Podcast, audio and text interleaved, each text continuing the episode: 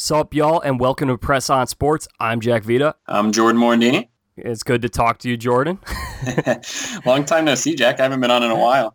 It, yeah, it has been a while. I mean, I've had to take a little bit of a break from some health issues, but today we're talking NFL playoff preview, primarily wild card weekend.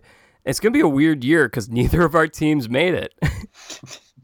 No, th- yeah, we were talking about this beforehand. We're like, well, wait, we don't have any rooting interests in any of these games, especially different for you. I feel like last year was kind of an anomaly for me. Um, but yeah, it is weird not seeing your Steelers in this situation in the in the playoffs.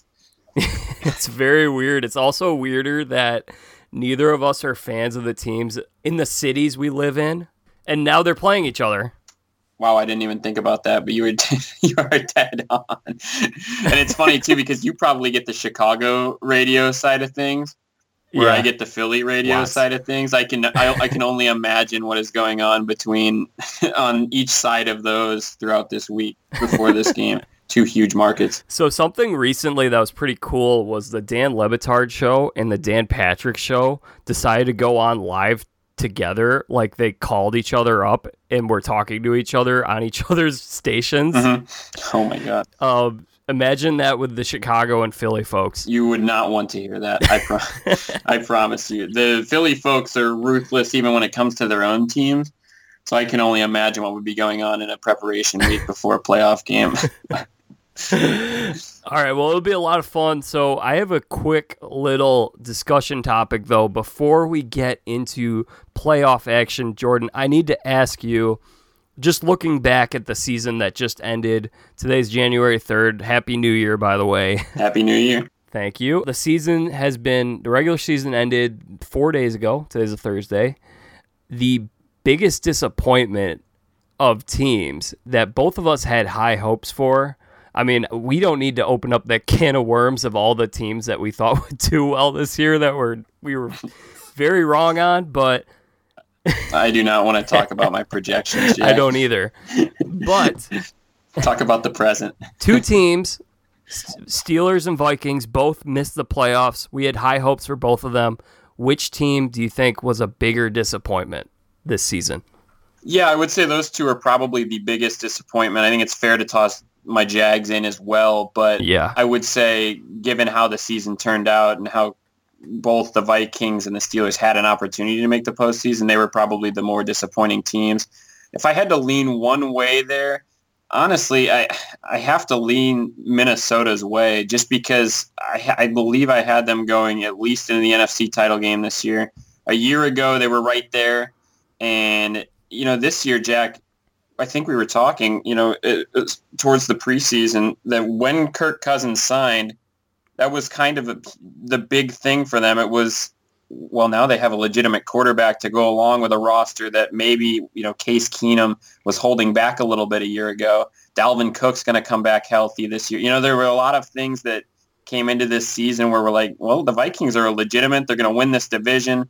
Um, you know, the Packers and the Bears, they're both going to be right there, but Minnesota has the most talented roster in this division. And they had a defense, Jack, that a year ago was really, really good. Um, and, you know, just wasn't necessarily as good this year. I think there were a lot of disappointments. I think Cousins personally has taken a lot of the blame for this team underachieving. But I think there were a lot of things wrong with this team. They didn't run the ball great.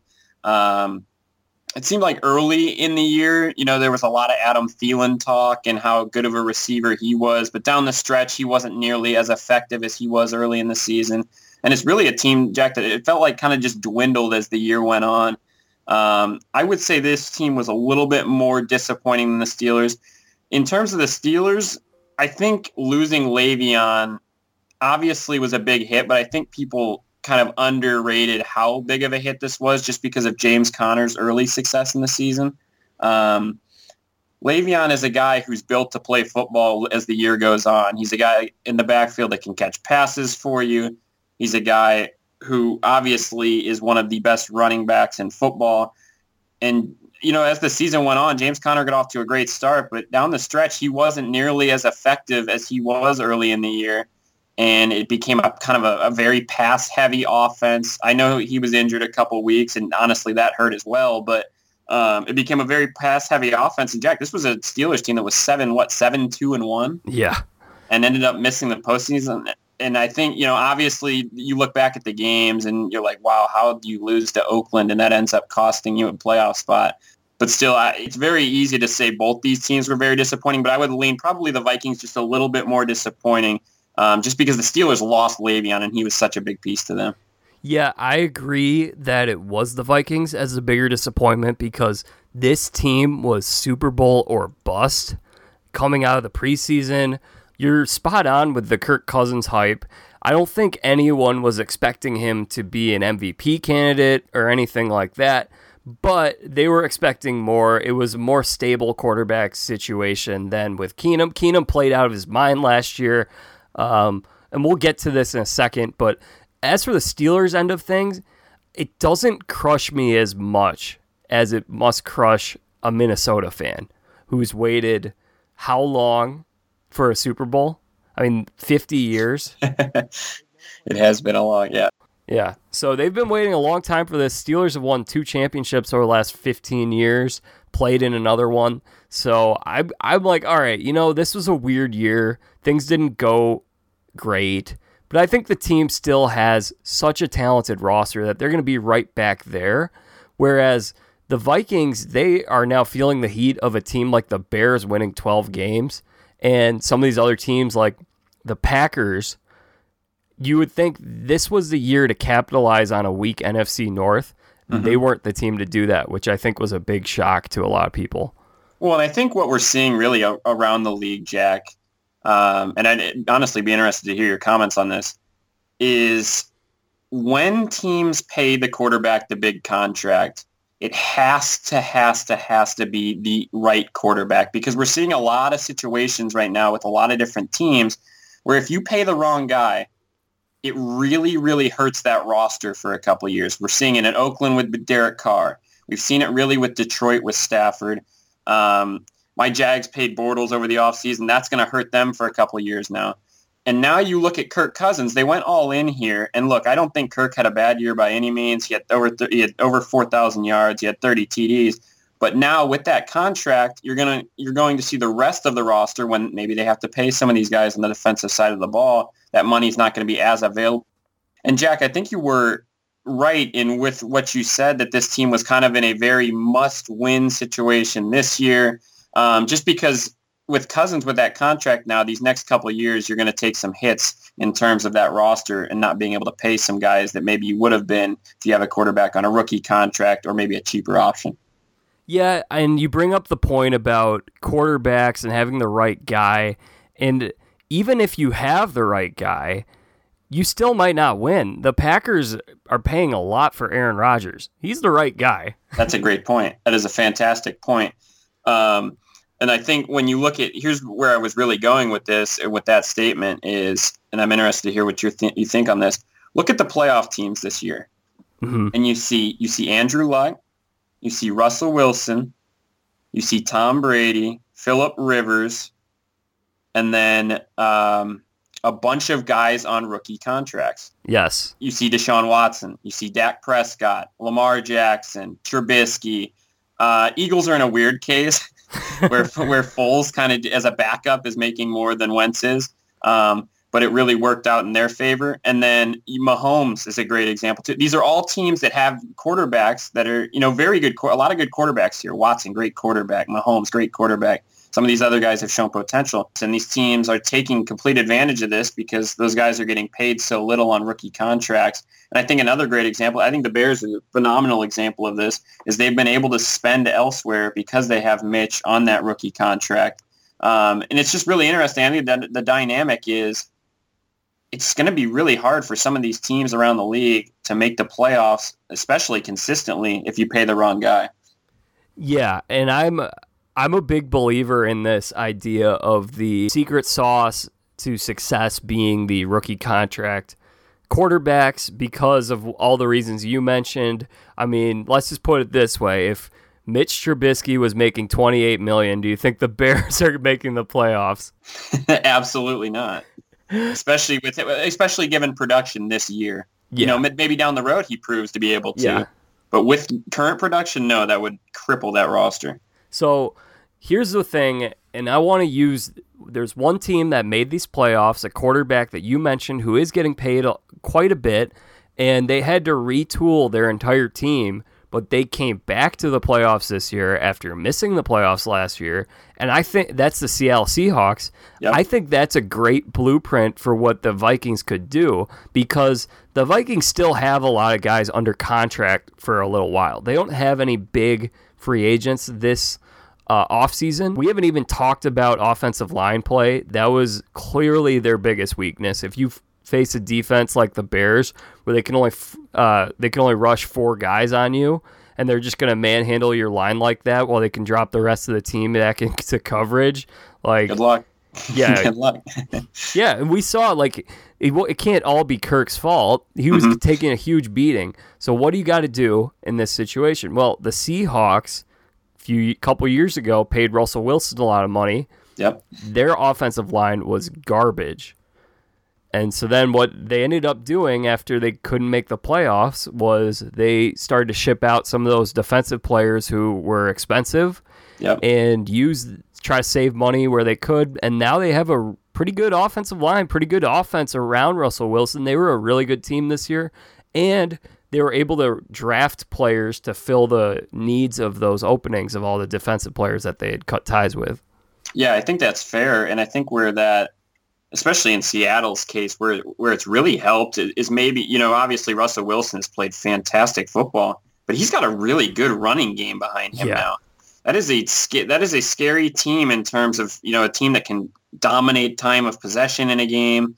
Um, you know, Russ, Russell Wilson is a really smart quarterback. He doesn't turn the ball over too much. Um, what do you have? It's just seven interceptions this year that I, I completely agree with you, and I think that's what we've seen with a couple teams. Is I think the Colts are another good example of this. Yeah, Jack. I think it worked out perfectly the way they did it. Um, is Luck was hurt these couple of years, so what they do, you know, they they were bad a couple of years. They rebuilt that offensive line through the draft, so now you have a cheap offensive line, but one that is producing at a really high level. And they protected Andrew Luck extremely well this year, and it's revitalized that running game um, and I think they're another good example here is that, you know, there is a way, and a lot of the, you're seeing it with some of these teams is the way to do it is to kind of get back into it through that offensive line and try and dominate the inner trenches. Yeah, and Kirk Cousins is a good quarterback. He he got a little too much of a beating on social media. I thought it was just borderline mean and mm-hmm. just nasty and honestly a lot of it I thought was ill-informed because mm-hmm. you need to look at these other factors. So, if they put an offensive line around him, I mean, they have so much talent on their defense that even if they were to move an Everson Griffen or a Harrison Smith, they mm-hmm. still got Xavier Rhodes. They've got so many playmakers on that defense. And what's to say they can't draft another guy like that?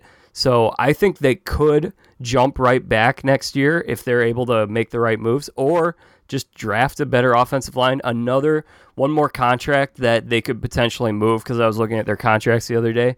Kyle Rudolph, I believe, is somewhere in the eight to ten million range for next year. Mm-hmm. I think they could get a tight end for much cheaper and put that money on the offensive line. Well, yeah, and Rudolph kind of had in terms of as a pass catcher a little bit of a disappointing year. Um, some people saw him as kind of a big breakout candidate this year with Cousins, yeah. and he ended up just having kind of right around his normal year no breakout type year for Rudolph. So that would be a good um, a good place probably to start there if they're trying to find some extra money, and then you can replace his production uh, through a guy in the draft. But I'm done with the Vikings. Let's get to these playoffs. I'm fine with that. I just I had to that we had to talk about those. But no, yeah, understandable. Jordan, I have a little uh, way that we can go through these playoffs. We're going to look at all the wild card matchups. Mm-hmm. We're going to look at them one game at a time, and we're going to rank least interesting to most interesting. Okay, I like it. I like it. Uh, you you like all the matchups this weekend? I think this wild card weekend is set up so beautifully, Jack. Is it, like I said in when we were talking pre-show here I think all eight of these teams could win. Like I don't think there's any scenario where you're heading into a game like, wow, this team's going to get blown out. And I like that a lot on a wild card weekend. Yeah, it's good. I feel like there's a lot of talk about this field being so open, and typically when we say that, who ends up winning? Man with a full hand of rings. but yeah, let's talk about these games. So, Jordan, what do you think is the least interesting game this weekend? Uh, yeah, this is an intriguing question because, like I said, I think all of these games are really equally interesting in the aspect of either team can win. I would say in terms of maybe the fireworks in some of these games, and because, uh, uh, like I said, I think they're all interesting. I, am just going off of you know one that might be a little bit slower of a game, more of a time possession type game. I think the Seahawks Cowboys screams that Jack. Um, I know some people think this could potentially turn into a shootout. I don't see that much. I see Dallas, especially at home, trying to maintain uh, time of possession. They're not going to want to get into really the battle of Russell Wilson just and Carson kind of just manhandling time of possession here. So I think you'll see a heavy dose of Zeke. Um, and you have two quarterbacks here who Russell Wilson had a fantastic year, but you don't think of any of these guys either. Well, at least I don't think of either of these guys as just elite, elite passers. I think of them as very good mobile quarterbacks, guys who can extend possessions. Um, and I think obviously in terms of the quarterback here, you have an advantage with Russell Wilson over Dak. But really, you look at the rest of these rosters, Cowboys defense has really surprised this year. They have a couple really good players, a couple of really good young players. Uh, Vander Esch is a very good linebacker for them. Um, and Jack, they're seven and two since trading for Amari Cooper. That's a big time playmaker for them. I think in terms of interesting, this to me is probably the least. Um, but again, I can see this game going either way. Two things about this game. Number one, I'm shocked this isn't the Fox game because I always see both these teams on Fox. This is the I think Sun- this uh, this is not the it's Saturday it's night. Saturday no? night uh, NBC game. Oh, okay. Yeah, isn't that interesting? That is interesting. You would think the Cowboys would no doubt be on Fox regardless of what time they play. or just on Sunday. Yeah, like, yeah. So I thought this would be the Sunday game. I was very surprised that this was the Saturday night game. And actually, Jordan, I was going to rank this as the number one most interesting wow. game to me. the tables have turned. Where, how, why do you see it as that? Let's, see, let's I th- I think it could be a shootout, but the way I look at it is I think these two teams, as you were hinting at are mm-hmm. very, very even. I think they're very even. I think this is going to be a very balanced game. And I think we're I think this is going to be exciting. I could see I do think both defenses are pretty good, but I could see Amari Cooper breaking off a 60-yard touchdown and Russell Wilson with a 40-yard run. I think both defenses can be exposed to some way. So I think this is going to be an exciting one. Yeah, I would. I, I agree with you there. I, I, again, I don't think any of these matchups are not interesting at all. Um, and to be honest, Jack, it's really hard to pick a winner in this game. You know, looking at it, Cowboys have the home field advantage, but the Seahawks. I mean, Russell Wilson's a guy who's been here. He's a guy who's won in the postseason. He's going against a guy who in Dak who really hasn't won in the postseason, or I guess hasn't won in the postseason. Um, there's so many variables here. Do you, do you have a favorite here? Are you leaning either way? I like Seattle. I think Seattle is very dangerous, and this is the type of year that I think a team like Seattle, a wild card team, could really go on a deep run, especially in the NFC, because I think the NFC is a lot weaker than the AFC. I think there's a gap between the Chiefs and the Colts. I don't think there's as big a gap between the Saints and the Eagles. Fair enough because I, I think the Saints have looked a little flawed lately. It's fair enough. I would say, given the fact Saints are playing at home all postseason, yes. is a big, big factor. Um, but I, I get where you're coming from there. Yeah, so I think this is the type of a year you could see a wild card team or a team like even the team like the Bears to go mm-hmm. on a mm-hmm. run. So I like I like Seattle here. I think it'll be an exciting one. Uh, score will be in the twenties. I think it'll be a good one.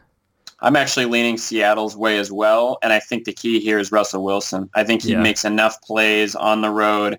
Um, again, I think the Seattle team, a lot of the key is they've been able to run the ball so well. I think Chris Carson has a good game. You know, in terms of their defensive scheme here, I think they try and shut down as Zeke Elliott and really make uh, Dak Prescott make some plays. Um, and I think Dak might be a little bit turnover prone in this game. I can see the Seahawks with a couple takeaways and that yeah. turning into some easy points. Interesting. You think this one will be close or not really? Um, yeah, I think it'll be end up being a one possession game. Um, but again, it might come from a late score from the Cowboys or something in that matter. I think the Seahawks here, with the experience of Russell Wilson, Pete Carroll, I think they have the better coach as well, and that's something I didn't mention before. I think they're able to take care of business on the road. All right. So, what is your next most interesting? So this would be your third most interesting. My third most interesting. um, to me, this this is the Ravens Chargers game, Jack. Um, Which is my number four. Okay, fair enough. There we go. I figured it was. I figured it was. Um, look, when you look at the Ravens, this to me just isn't a very interesting team to watch. I get the excitement with Lamar Jackson. I I get that it's a totally different brand of football um, that people are used to seeing and maybe want to see. Um, but to me, this game, uh, this is a rematch, Jack, of a game that happened, what, in week 15 or 16? 16, I believe. 16, where the Ravens took care of business, and that was in Baltimore, correct? Yeah. That was in Baltimore. Uh, was it in Baltimore? Actually, I'm not no, sure. I think, it, might... I think, it, I think it was in L.A. Actually, yeah. I think they went on the road and beat them. Yeah, because it was a big deal that Lamar Jackson beat them. Um, I do think there is a big home field advantage here in Baltimore. I think that's a tough place to play. Um, but I think the Chargers, they have a big advantage here of seeing that offense just, what, two, three weeks ago now. Um, this is an offense that it's very option-based. It's a lot of Lamar Jackson running. Um, and, and I think seeing that offense, Jack, this recently, that'll help this defense. And again, you look at the Chargers, this is a roster that a lot of people think is maybe the most talented in the NFL when you look at position by position. Uh, They have playmakers on the defensive side of the ball. Casey Hayward, a phenomenal corner. Um, Derwin James, a rookie safety they drafted. He's up there for rookie of the year. Um, and then you look on the offensive side of the ball. Philip Rivers is a guy who gets the job done. He had a great year this year. There was a small little part of the year where he was maybe an MVP candidate. Um, he put together a great year. And Melvin Gordon, who is healthy now, I think that's crucial for them as well. I don't know if they had Melvin at 100% in that game. They may not have had him at all in Week 16. Um, but he is a big, big part of this game, Jack. I I hate to say I like another road team in this, but I think I'm leaning the Chargers' way um, with Philip Rivers getting it done. Yeah, you know how I feel about the Ravens, so trying to sound as unbiased as I can. But I mean, this was a team that they were were they three and five or four uh, and yeah, five? Yeah, not good early. Yeah, not great early. And then I don't, they... I don't know about them. I just don't know how good they are, and I do think this seems like the classic first game that's on ESPN. That's a maybe okay, maybe not blowout, but it's just not going to be fun to watch. Maybe it's a ten point game. What I remember thinking because I watched this game in week, I got to figure out what week it was before I make the comment. Uh, it was week sixteen. Okay. Yeah. Um, I remember watching this game in LA, and I was like, wow, that, you know, maybe this Ravens defense is for real because they shut down Philip Rivers in that offense in that game. Um, that is the reason I think maybe the Ravens can hang in this game because I do think that defense puts together another performance. And again, they're at home. I think that gives them a boost. Um, I don't think it's going to be a blowout. I would be surprised if it was a blowout, but I do think Rivers gets it done on the road. All right, let's say 10 points. How about that? Is that fair? That's fine. Yeah. Yeah, I would probably go 3 or 7, but yeah, 10 10 10, 10 gets it done on your side. 17 to 7 or 20 to 10 or something okay. like that. Fair enough. I was th- I'm thinking this is going to be at the 24-17 maybe uh 21-17 type game. I don't yeah. see this to be a really high scoring affair. I don't know. I just don't I don't know. I don't enjoy watching the Ravens no matter what. Yeah, I, I don't. I, I'm not gonna lie. I do not like the Ravens' brand of football they're playing right now either. With the option, I, I don't want to see Lamar Jackson run it 20 times. Um, and I'm honestly scared for him moving forward, but that's a whole yeah. different story. But there's not many quarterbacks that have had a lot of success in this league taking consistent hints that like that week in, week out. Well, let's just say the main thing that I'm going with here is if the Ravens are able to beat this team mm-hmm. two times in three weeks, that's a 12 win team. Have they yep. won 12? Yeah. Yep. Then and that's a very it, it's a very good 12 win team too. This is a very talented roster. Then the Ravens are very, very, very legit if they're able to do that. I, I would 100% agree with you there. I just don't see it happening.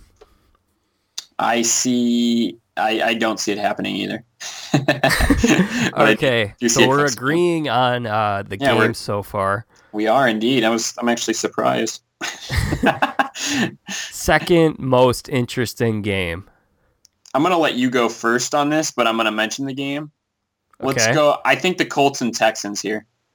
Yeah, that's. I was gonna have them around two or three. I think I would have them at two, though. The reason why this could be the best one of the weekend, the thing is, AFC South. You just don't know what's gonna happen. you do not. It's the the very fun division, the wild division. a little bit. You get a little bit of everything in that division. it's it was great this year. Not for your guy, your team, but it was exciting and interesting this year. I would, I would agree. A lot of good storylines and bad yeah. storylines. Yeah. but what are your thoughts here? What are you thinking? Couple of good quarterbacks. Uh, this is going to be in Houston. I think home field's going to play a pivotal role in this one. I think Houston's going to have a lot of energy and excitement there. They missed the playoffs last year, if I'm correct. Houston, yeah, they were the yeah. fourth seed in the South last year. Yeah, or fourth. Uh, they ended up fourth in the division last year. Yeah, so they, I think they're going to be ready to seize the moment. I think the Colts I think this is going to be a good game, no doubt. I mean, the Colts, they had a great season because coming into this and now seeing them win, I'm like, man, I'd forgotten about the Colts. they just haven't left their mark without Andrew Luck in there, but they've transformed their team. Uh, their offensive line that you were talking about, Luck yeah. is healthy. I think this is going to be a really exciting game. I don't know how many points are going to be scored just because I don't know what's going to happen with the AFC South. But what do you think? This to me is such a is such a tough game to, to, to, decide on because I, I see these teams more because I watch so much AFC South. Um, to me, I really, in terms of AFC teams, I think they the teams in the postseason I think they much rather would have seen the Titans sneak into the playoffs instead of this Colts team. And, and here's why. You touched on some of the points here. This is a team, Jack, you know, we touched on the offensive line. Andrew Luck's been sacked 18 times this year. That's 32nd most in the NFL, is in least in the NFL. Um, Amazing so this is a I mean this is a big time offensive line. It's not like they're middle of the pack. This this unit gets it done. Um, it's a defense that has been in the top ten since the one and five start. Again, this is let's not forget here. This is a team that's nine and one in the last ten. They are coming in steaming hot, including beating the Texans in a game in which if Houston wins, they have a chance at the two seed. So it was a big game. Yeah, it was a big big game. Um, I think you have a big advantage with Andrew Luck. I think Watson's a great player, but I think it'll be really interesting to see how he performs in his first postseason start. Yeah, big good advantage, point. Big advantage that they're at home. I think the key to this game really for the Texans may be can they get Lamar Miller going? He's quietly had a really good season, right around a thousand yards. Missed a couple weeks with an injury, um, but when he's able to run the ball, I think this offense can be really effective. I think it'll be interesting to see if he can't get it, if they can't get that run game going, is Deshaun able to make enough plays? And again, you're you're, you're looking at a Colts team that's coming in steaming hot. I, I trust Andrew Luck about as much as any quarterback apart from Brady in this AFC playoffs Whoa. to perform at a really high level. Um, and I think he's got the I think he's got big time weapons. Look at what he did with Eric Ebron this year. Yeah. I'm pretty sure Ebron, if he didn't lead the league in touchdowns, he was right there. I think he had 13. Definitely led it in terms of tight ends. T.Y. Hilton is a legitimate big play target. Um, he had over 1,200 yards. Marlon Mack has turned into a legitimate rusher. He had a monster game in Week 17 in that must-win against Tennessee. There's a lot to like about this Colts team, Jack, and I I hate to pick three road winners in a row here, but like I said, I think a lot of these games are toss-ups. They could go either way. I like the Colts on the road. I think they're a pretty popular pick in this game, just because I think people are kind of on the luck train as well. But I do think this is a close game. I don't think it's a blowout by any means, but I think this is maybe one of the highest score. This might be the highest scoring game of the weekend. I see it about a 35-28, 35-31. I think this is going to be a really high scoring game. I think it will be a high scoring game. I I think it'll be a shootout. Uh, you kind of sold me on that there. It'll be. I think I what'll be. Re- no, no, no. I think what'll be really interesting to see the Colts offensive line against Clowney and Watt. I think that's the key to I think that's the key to this game. Yeah, because if Watt and Clowney are able to get some hits, if they're able to, you know, get a forced fumble early or something that really gives the Texans momentum, and I will, I will say this too. I think it's important the Texans get off to a good start in this game, um, because I Yeah. don't think I, I don't think of Houston as like a monstrous home field advantage, um, Mhm. in turn like compared to some of the others out there. Um, but I do think that place can get really, really loud if momentum's on their side early. And I think getting off to a good start may be as important as anything in this game for Houston. I agree with that. So you're going Colts. I'm going Texans. Mhm. Uh, I do think you bring up a great point of it'll hinge on how Watson plays. I think it's going to be this will be a really great game. And uh, Last but not least, this is the most interesting game to you. This to me is so intriguing, Jack. so intriguing because, I mean, I have had my fair share of Bears takes as this year has gone on. Um, and there is there is probably one team that the Bear I oh my god, I bet the Bears look, they beat Cousins and I'm sure they're happy about it or whatever, you know, they win that week 17. I th- they can say what they'd want. I think they much rather would have played Minnesota instead of having Nick Foles and a red hot Eagles team come into town. Yeah, I there's just something about Nick Foles. There's something about this Eagles team that just clicks different when Nick Foles is under center. Um, and this game is so intriguing to me for so many reasons. One, how is Mitchell Trubisky going to play when the playoffs come around? I think this is one of the more intriguing storylines because there really isn't an excuse here. He has the defense and he has the weapons really to win a Super Bowl. I mean, the, the, the guys around him are that good. Um, but I think a lot of the Bears' success in this postseason, and look, I know I, I hear Bear, I'm as involved as anybody in listening to Bears fans, some Bears radio. Look, you know, they, Mitch doesn't have to make that many big plays. You know, the the playoffs are just a little bit different, and when the when times come around, Mitch is going to have to make some plays. Um, look, I, I don't think this is a great Eagles team. I'll come out and say that. I don't think it is. I think if it was, they would have really dominated this year. Um, they kind of really had to work their way and sneak back into the postseason here. But it is a team, Jack, coming in with a lot of momentum and a lot of confidence, and a team that really a lot of those guys that were key Super Bowl guys a year ago are still on this roster in terms of experience. It's big time Eagles. Um, the key to this game for me this isn't a great Eagles offensive line, and it is a very, very, very good Bears pass pass rush. So if Foles, if somehow the Eagles are able to get Foles time to throw, I think this is danger zone for Chicago at home. If Mack and company are able to get a couple big hits, they're able to force some fumbles. I mean, this game, I will admit, does have the ability to get ugly. I would say, if in which way? in the, I think the Bears' way, in, in terms of them winning. I think Oh, okay. I, I think with the home crowd behind them, that all time that great not all time great defense, but that great defense.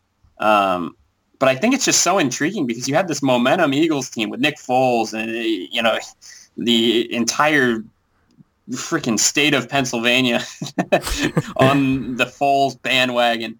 Um, there's just so much to like about it. I'm really, I, personally, I'm just really excited to watch this game because I really don't know which way it's going to lean. It's kind of like that team in 2006, I believe it was, when Donovan McNabb got hurt Mhm. and Jeff Garcia came in. Yep. And everyone, he ignited the city, and they put the rock his jersey on the Rocky statue. yeah, exactly.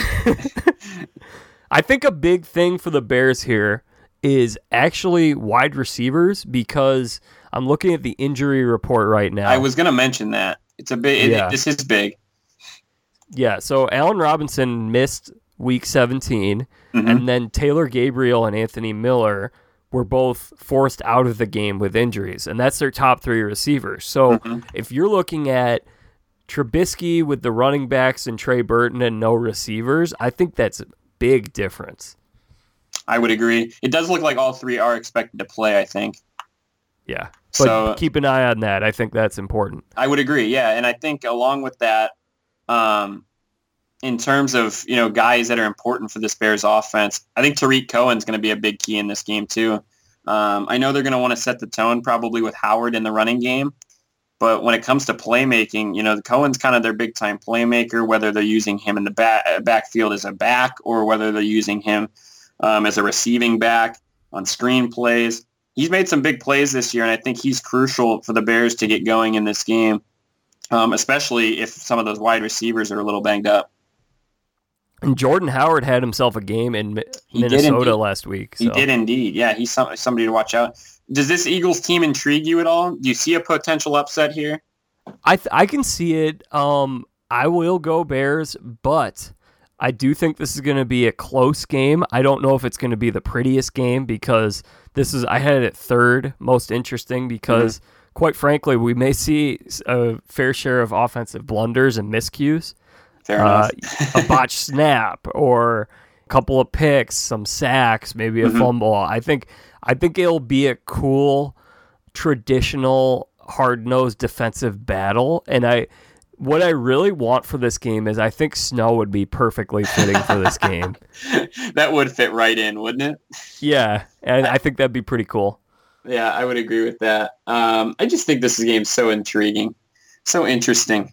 Um, Yeah. And I think along with that, I think a- reason I put this as number one too is we kind of get to see the the fan bases of these teams more so than some others. Um, so it's gonna be really interesting to see what those Bears fans are saying on Sunday, Oh my gosh. whether it's good or bad. Yeah, I'd be scared if there are Philly fans traveling and fights breaking out. See that? Well, well, this is the thing too. Is I was thinking, you know, I'm sure Bears fans would never admit this or think this, but Philly does travel extremely well. They do. So it should be interesting to see. I'm not saying they're going to take over that stadium by any means, Yeah. but I would expect to see a fair share of Philly fans there. Yeah, and the other thing is when you have these big cities like Chicago or LA or New York, I mean, I've been to a lot of Cubs games where they'll play the Detroit Tigers and all the Tigers fans will come out that live in the city or Exactly. Or for like Northwestern basketball, you have a lot of people who went to Michigan State who live in the city. So, Exactly. So this is the one opportunity for any Philly fans anywhere near Chicago yeah. to go check out a playoff game. Exactly. Yeah, that's a that's an interesting point as well. Yeah, I think it will be a very, very intriguing, very interesting game. I don't know if it will be the prettiest, most glamorous, best football that you will see. I mean, it will be on the defensive end. I think both these defenses are very hungry, and that should be a lot of fun to watch. I, it's cool that defense is back. I, I would agree with that. And one thing we didn't know, note that we probably should, this is a really banged up Philadelphia secondary. Um, one that I don't know if they have a sing. I think they're on like their tenth corner or eighth or tenth corner. Like they, they- it's Wow. been that bad for the secondary this year. Um, so there's going to be opportunities for Trubisky to make some plays in this game, uh, and, and that's gonna. That's why I mentioned kind of how crucial he was. The big question: Can he make those plays come playoff time? I think there's going to be opportunities for him in this one. Yeah, I so I'm gonna go with the Bears. I think the home field is big. Uh, I think I, whether it's the fans or the team's just more comfortable in Chicago, they've been seven and one at home this year. I think that's a big number because on the road, five and three, which is still above average, but not Mhm. As impressive as seven and one. I would agree. I like the Bears in this game as well. Um, I think Eagles were a great story to kind of work their way back into the postseason. I think Foles was a great story this year. Um, but I think really, I mean, the Bears are the better football team here. Yeah. This is an Eagles team that had to sneak in. This is a Bears team that's been dominant really all year. Um, I think that defense makes some plays, forces some turnovers. Bears get it done at home. The other thing is, I do think the Bears running backs are going to play big in this game. Uh, I honestly don't know how is Philly's rush defense. Uh, I mean, defense. they have some they have some good guys up front. Fletcher Cox um, leads the NFL since week 13 in pa- in uh, pass rushes, as in getting to the quarterback. Yeah. He had 29 and Mack was 24. Those were the top two. So you'll see some good pass rushers in this. They have Michael Bennett on that line that is a good run defense. They, they have some players, but I don't think this is by any means a, a stout run defense. Okay, it'll be interesting to watch. I may be at the Bulls game during this game. What a great place to be. we got um our family got uh, skybox tickets. Of course, no one Oh. wants them the day the Bears are in the playoffs. exactly. Exactly. Let's see. Hold on. I wanted to look up real quick. It does look like Philly is in the top 10 in ru- rush Oh. rush yards against. So, um, you know, maybe this is a better run defense than I initially expected. Wow. Okay. So that- Seventh least rushing yards allowed this year. Yeah. very very interesting. I want to talk just a little bit about the Bears because I think we've hit on all these matchups. Uh, I honestly, I, again, this is another one. I don't really know how many points are going to be scored. I'm going to guess like around 20 to 14 or something like that. That low. Yeah. I think this game will be more, you know, 24, 17. Um, because again, this is a, let's see, Eagles pass wise, they're 30th and they've given up third most pass yards. So this is not a good secondary. It's really going to be true. I think this game's going to end up in Trubisky's hands offensively for the Bears. Um, I, th- I just I think around 24-17, maybe even 24-14. Maybe the Eagles can't get it going against the Bears defense. Um, but yeah, I don't see it. I don't think this has any chance of being a shootout. How have the Eagles done recently against defenses? They beat Houston's, They Which, have, good pass uh, rush. Yeah, they snuck in. Hold on, let's go pull up. I'll pull up the schedule. they beat the Rams, who have I mean, know Aaron a, Donald that and was a Sue. great performance.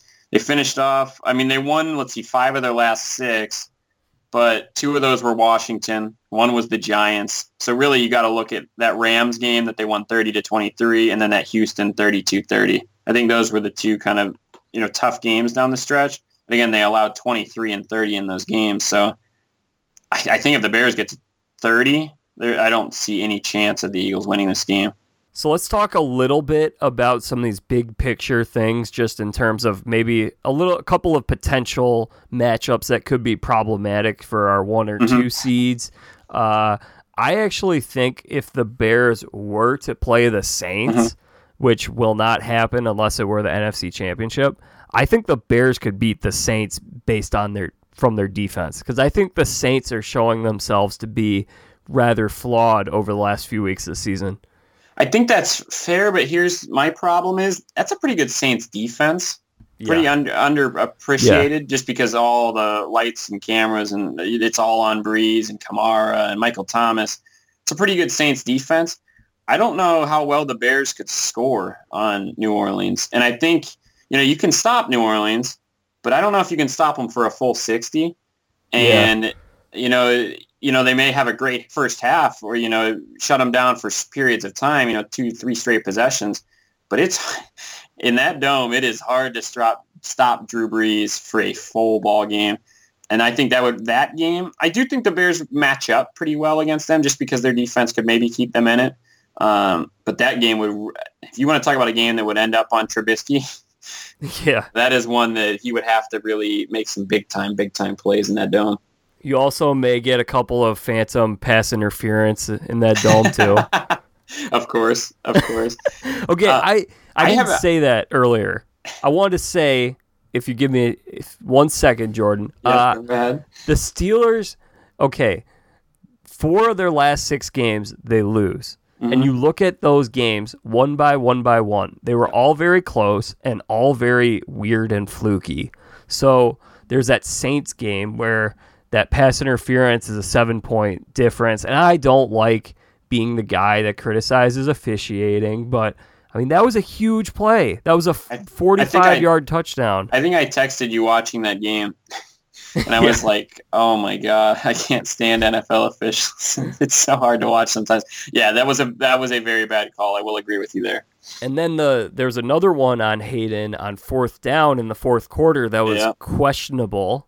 Yeah, And then you look at the Chargers game, there was that really weird play where their left tackle jumped and then they didn't call a false start, and then they get a 45 yard touchdown. It was like the same situation, Remember only that as different well. penalty. Remember that as well, yeah. yeah, and that so that's two of those games, which those are the tough teams that they needed to beat. Uh-huh. And then you have the Raiders game where the kicker falls over. Oh yes, yeah. And along with that, Big Ben was knocked out of that game for a little bit as well. Yeah. correct? yeah. And then the Broncos game where Ben throws a pick on the goal line because the it wasn't a good pass, I will say that, Uh-huh. but the offensive lineman blocked the linebacker right into that interception. So just a, a very, very unfortunate ending to the Steelers season is what you're saying. yeah, I thought the Denver game was really the only game that they were outplayed in. Um, I thought they should have won all those other three games. If they just win one of those four games, they're in the playoffs. And that just shows how weird football can be. Mhm. So that tells me that next year, if you just keep riding with what you got, and I will talk about Antonio Brown another time, but it's too talented to not miss the playoffs next year, is what I'm saying. I think that's fair. And if you look at that, Jack, guess who's not in the playoffs if that same thing occurs? Who? The Indianapolis Colts, who potentially could make a run.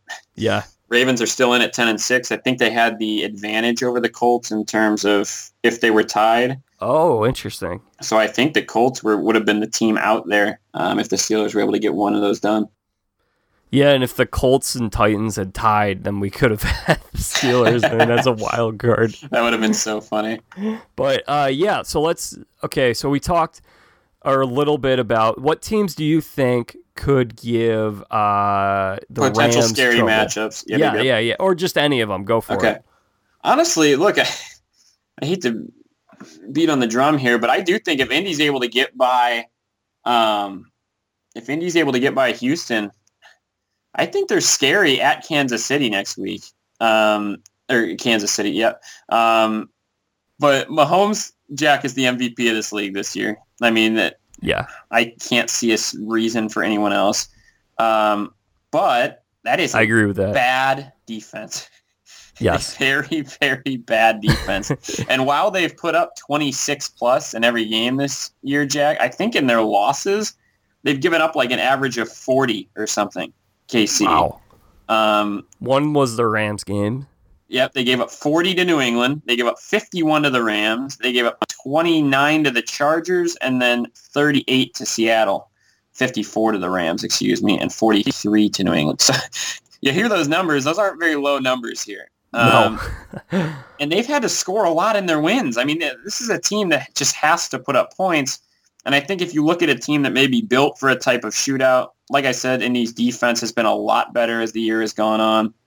Um, I, I think the Colts would be a scary team to come in there, especially if they're able to beat Houston. They're coming in red hot. Um, and they have Andrew Luck. And to me, Andrew Luck, like I said, I think apart from Brady, I, I'm as confident in him as any other quarterback probably in the AFC. Well, if that is the case, and the Colts, even if the Colts were to just win that game, I think, I mean, just, I should say, win their wild card game to play in that game, I think Uh-huh. that'd be a big help for the Patriots because I think the Texans versus the Patriots could be a weird game I just that. because. Have you noticed that Belichick's assistants or former assistants have seemed to be able to beat him recently? That is a little turn in events, isn't it? Yeah, Matt Patricia, Mike Vrabel, Uh-huh. both And it- those guys beat and, him. and if that were the case, then if if if Houston loses that game, then New England plays who? The Chargers mostly. The winner of Chargers Baltimore, correct? Do we, the question is, do any of those three teams really scare New England? well, the Ravens have played them closely in the past. They have. Yes, they have. I mean, that was four, five, six years ago. I mean, they've done it a couple times though. They did 20, uh, 2014, so 4 Uh-huh. years ago. I remember that was a good game, and then when they beat them, where the year with Ray Lewis, where they won the Super Bowl. So that's another interesting little wrinkle. I that could be weird because the Chargers could be a 12 win team, and maybe they want to play the 12 win team. Exactly, which is which would be very weird. That's not nor- normally something you beg for. yeah, let's let's bring this 12 win team in. But Not I, the 10 I win Baltimore. Yeah. I just can't see Lamar Jackson putting up more points than Tom Brady. That would be so weird. That would be the ultimate weird, maybe of all time. Brady loses after having a bye at home to a Lamar Jackson led team. Interesting. Are there any other matchups potentially here in the which would be what the divisional round that would intrigue you? yeah. Um. Let's see. I think we could very likely get Bears Rams again, and the fact that that game's going to be out in LA is not going to bode well for the Bears, which is where I was saying like I think they'd be better suited to play at New Orleans in the divisional round than to play out in LA. Interesting. You think you think so? Yeah, because I think New Orleans is a much it'd be a much tougher environment than LA. Yeah, but the other thing is in LA, you know, you have to go out there, Yeah, that's true. Travel, and You're Get on up the uh, different West Coast time. time zone. Yeah. yeah. So I, but I don't. I just, it's hard for me to picture them beating the Rams twice this year Mhm. and doing what they did to the Rams last time. They've seen a sample of the Bears' offense, and I think they could shut them down better. That's fair. I would, yeah, I would agree there. I don't think. Let's say this. I don't think. It's hard for me to say. I don't think Dallas scares either New Orleans or the Rams if they're able No. to beat Seattle. I, I think that would be a blessing. I think Seattle probably is a little bit more scary maybe for these two Yeah. teams, um, just because of them being there. Great coach Pete Carroll hurts me to admit, and Russell Wilson. Um, Honestly, could be coach of the year.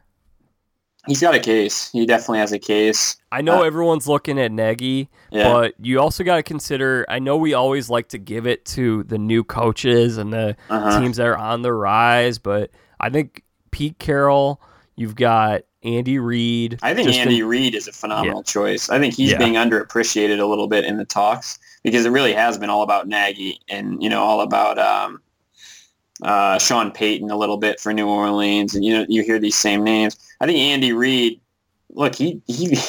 He's a first year quarterback. Well, not first year, second year in Mahomes, but First year year starting. starting quarterback. And he's been able to do what he's been able to do. I mean, that's very, very impressive, especially with that defense. That is the number one seed with a bad, bad defense. sustained success, and the team's gotten better from last year Yeah. with a change at quarterback. The coach needs credit for that too. I would 100% agree. And then the other one I would toss in there is Frank Reich. Fair choice, and I think that's a, that would be a that would be a fine choice as well. From especially, you look at a one and five team to end up getting in the playoffs at ten and six. Yeah. I, that is very very impressive, and I think. Look, I mean, luck's a big part of it, having him back and such. But I think you're right. Reich has done a great job with some of these guys on this roster. The thing I have a tough time with with gauging the Bears is just their schedule in terms of they played seven teams. They got well, they played eight teams that are in the top ten picks this year, or at least they played eight games against the top ten because they played the Lions twice. So they racked up seven wins against the top ten picks in the next draft. So what you're saying, Jack, is uh, apart from beating the Rams, they had a little bit of an easy schedule. They got. I mean, I, they beat the Vikings twice. Uh-huh. You gotta give them credit for that. Yep. They the Rams.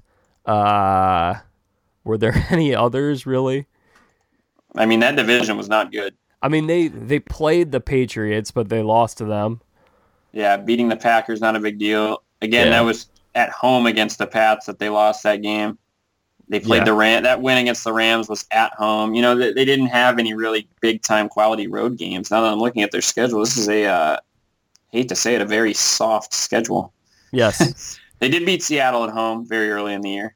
yeah, that was a different Seattle team too. Would agree. because Yep. Seattle now is very different from who they were the first six weeks or so. Would agree. But again, they're, I'm, the Bears are playing a home game here in round one, so I think that Rams win that they had, that's kind of a uh, a, a good look heading into the postseason in Yeah, terms of a a- late season win against a high quality opponent. It's like their kill that they put over their mantle.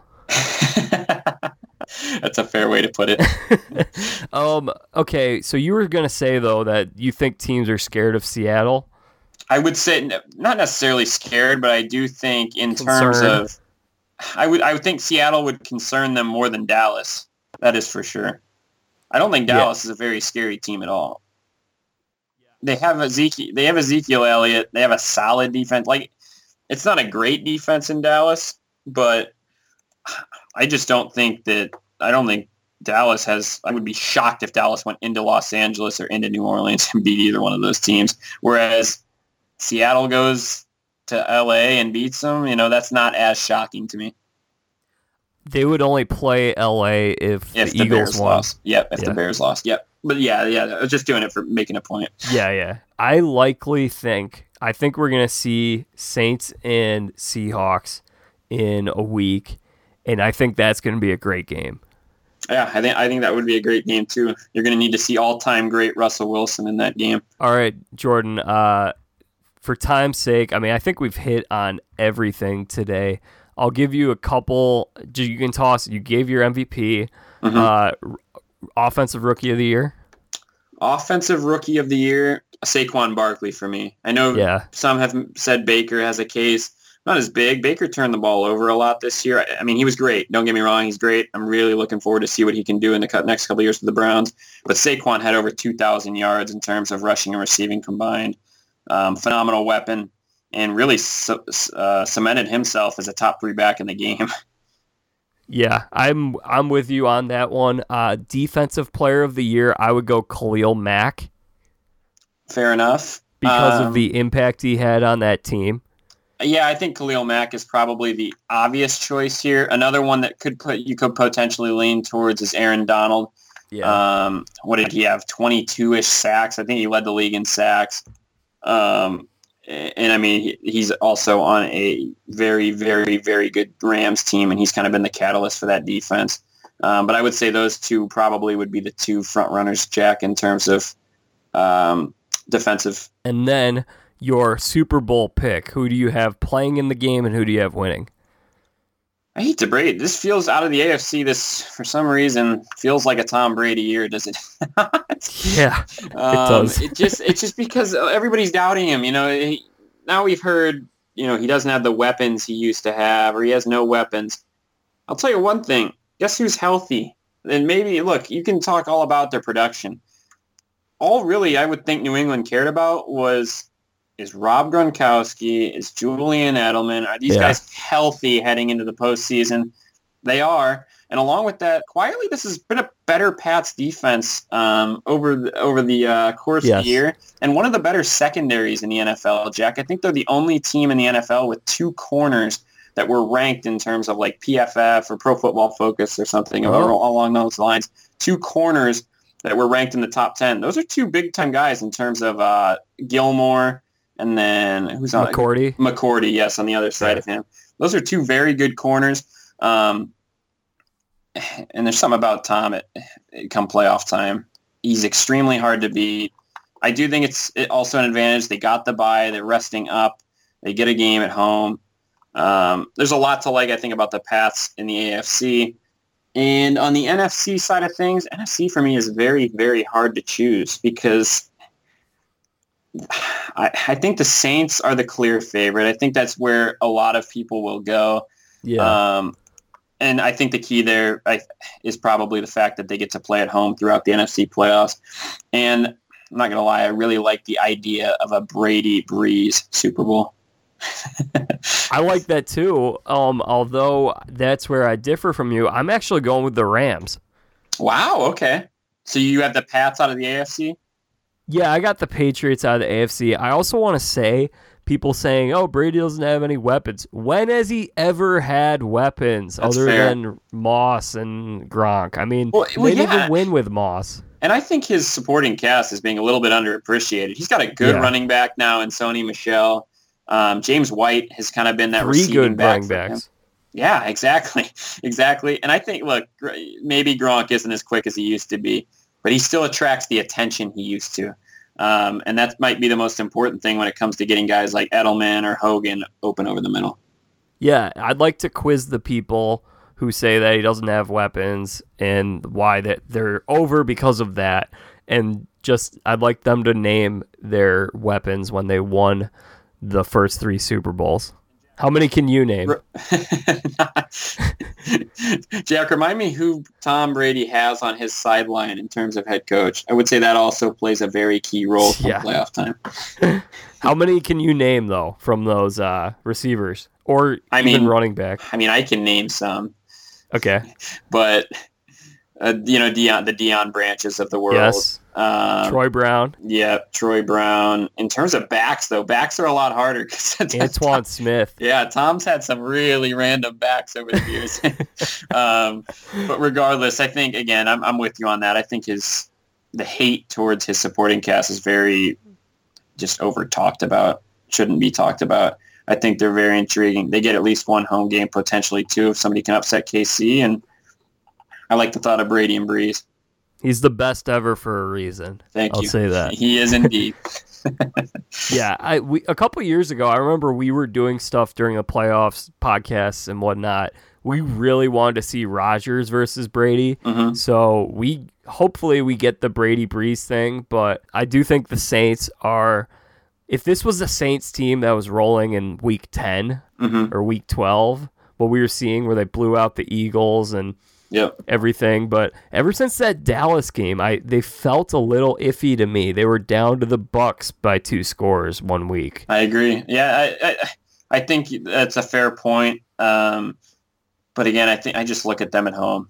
I see Brees Yeah. and you know Brees and that offense at home, pretty solid defense. They're gonna be really, really tough to beat. All right. Well, on that note, oh, we didn't even pick our winner, did we? we did. We did not. All right. I'm saying Patriots. I'm gonna say Saints. Okay. I'm, gonna, I'm gonna say Drew Brees gets another ring. I, th- I That think would be a this, is- great this is story. the year they finally get it together. The Super Bowl is where? Atlanta, correct? Is it? I think it's Atlanta. Is Atlanta a dome? Yeah. Okay, so Brees is, if he goes all the way, he's guaranteed a dome throughout. That's probably Yep. pretty crucial information. Yeah. We've had domes the last couple years too. Yeah. We had the Minnesota and Houston. Last year, I thought the Minnesota setting was awesome for a Super Bowl. Yeah, that's probably a great area for it. There's some there's some cities that aren't great for it. You know what was really good? I've been to I went to the NFL experience for the New York one and then the Oh. Indianapolis one. And you'd be surprised. I thought the Indianapolis one was a lot better.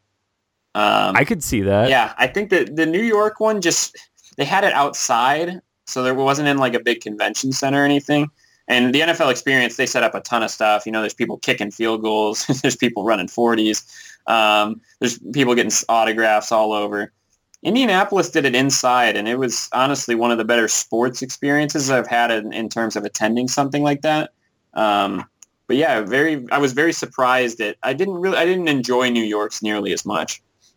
I think the other thing is that New York, even when the Super Bowl's there, there's still a million other things going on. Very fair, very fair. Whereas So- in Indy, Well, that I think that's cool. I no, think yeah, it really puts a spotlight on whether it's Minneapolis or Houston, not the biggest cities in the world, but Mhm. we get to see a lot of focus on that city for a week last week or last year.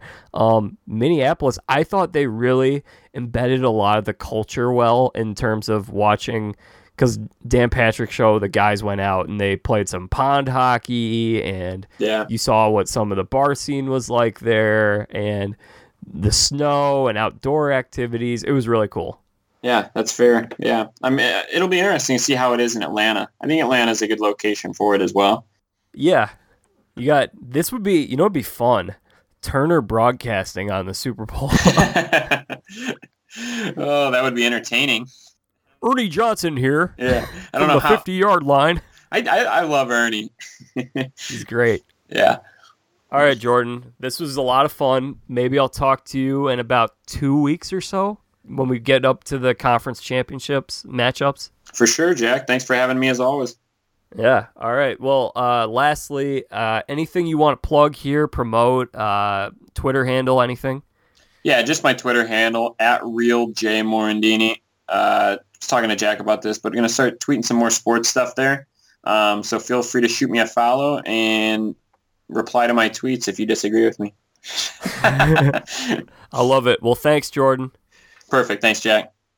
If you would like to get in touch with me on Twitter, my Twitter handle is at the Jack Vita. That's at the J I C K V I T A. Love having conversations with the listeners of the show on there. You will always know when fresh content is available on my blog or here on the podcast. Subscribe to Press on Sports on iTunes, Spotify, or wherever it is that you get your podcasts. We have a YouTube channel that's Press On Sports. Go ahead, subscribe. You will always be aware of fresh content whenever it becomes available. Go ahead and do that. Write a review on iTunes. We could definitely use some positive reviews on there so other people can get the word out about the podcast. That would be wonderful. But that's it for today's show. Bring in the Dancing Lobsters.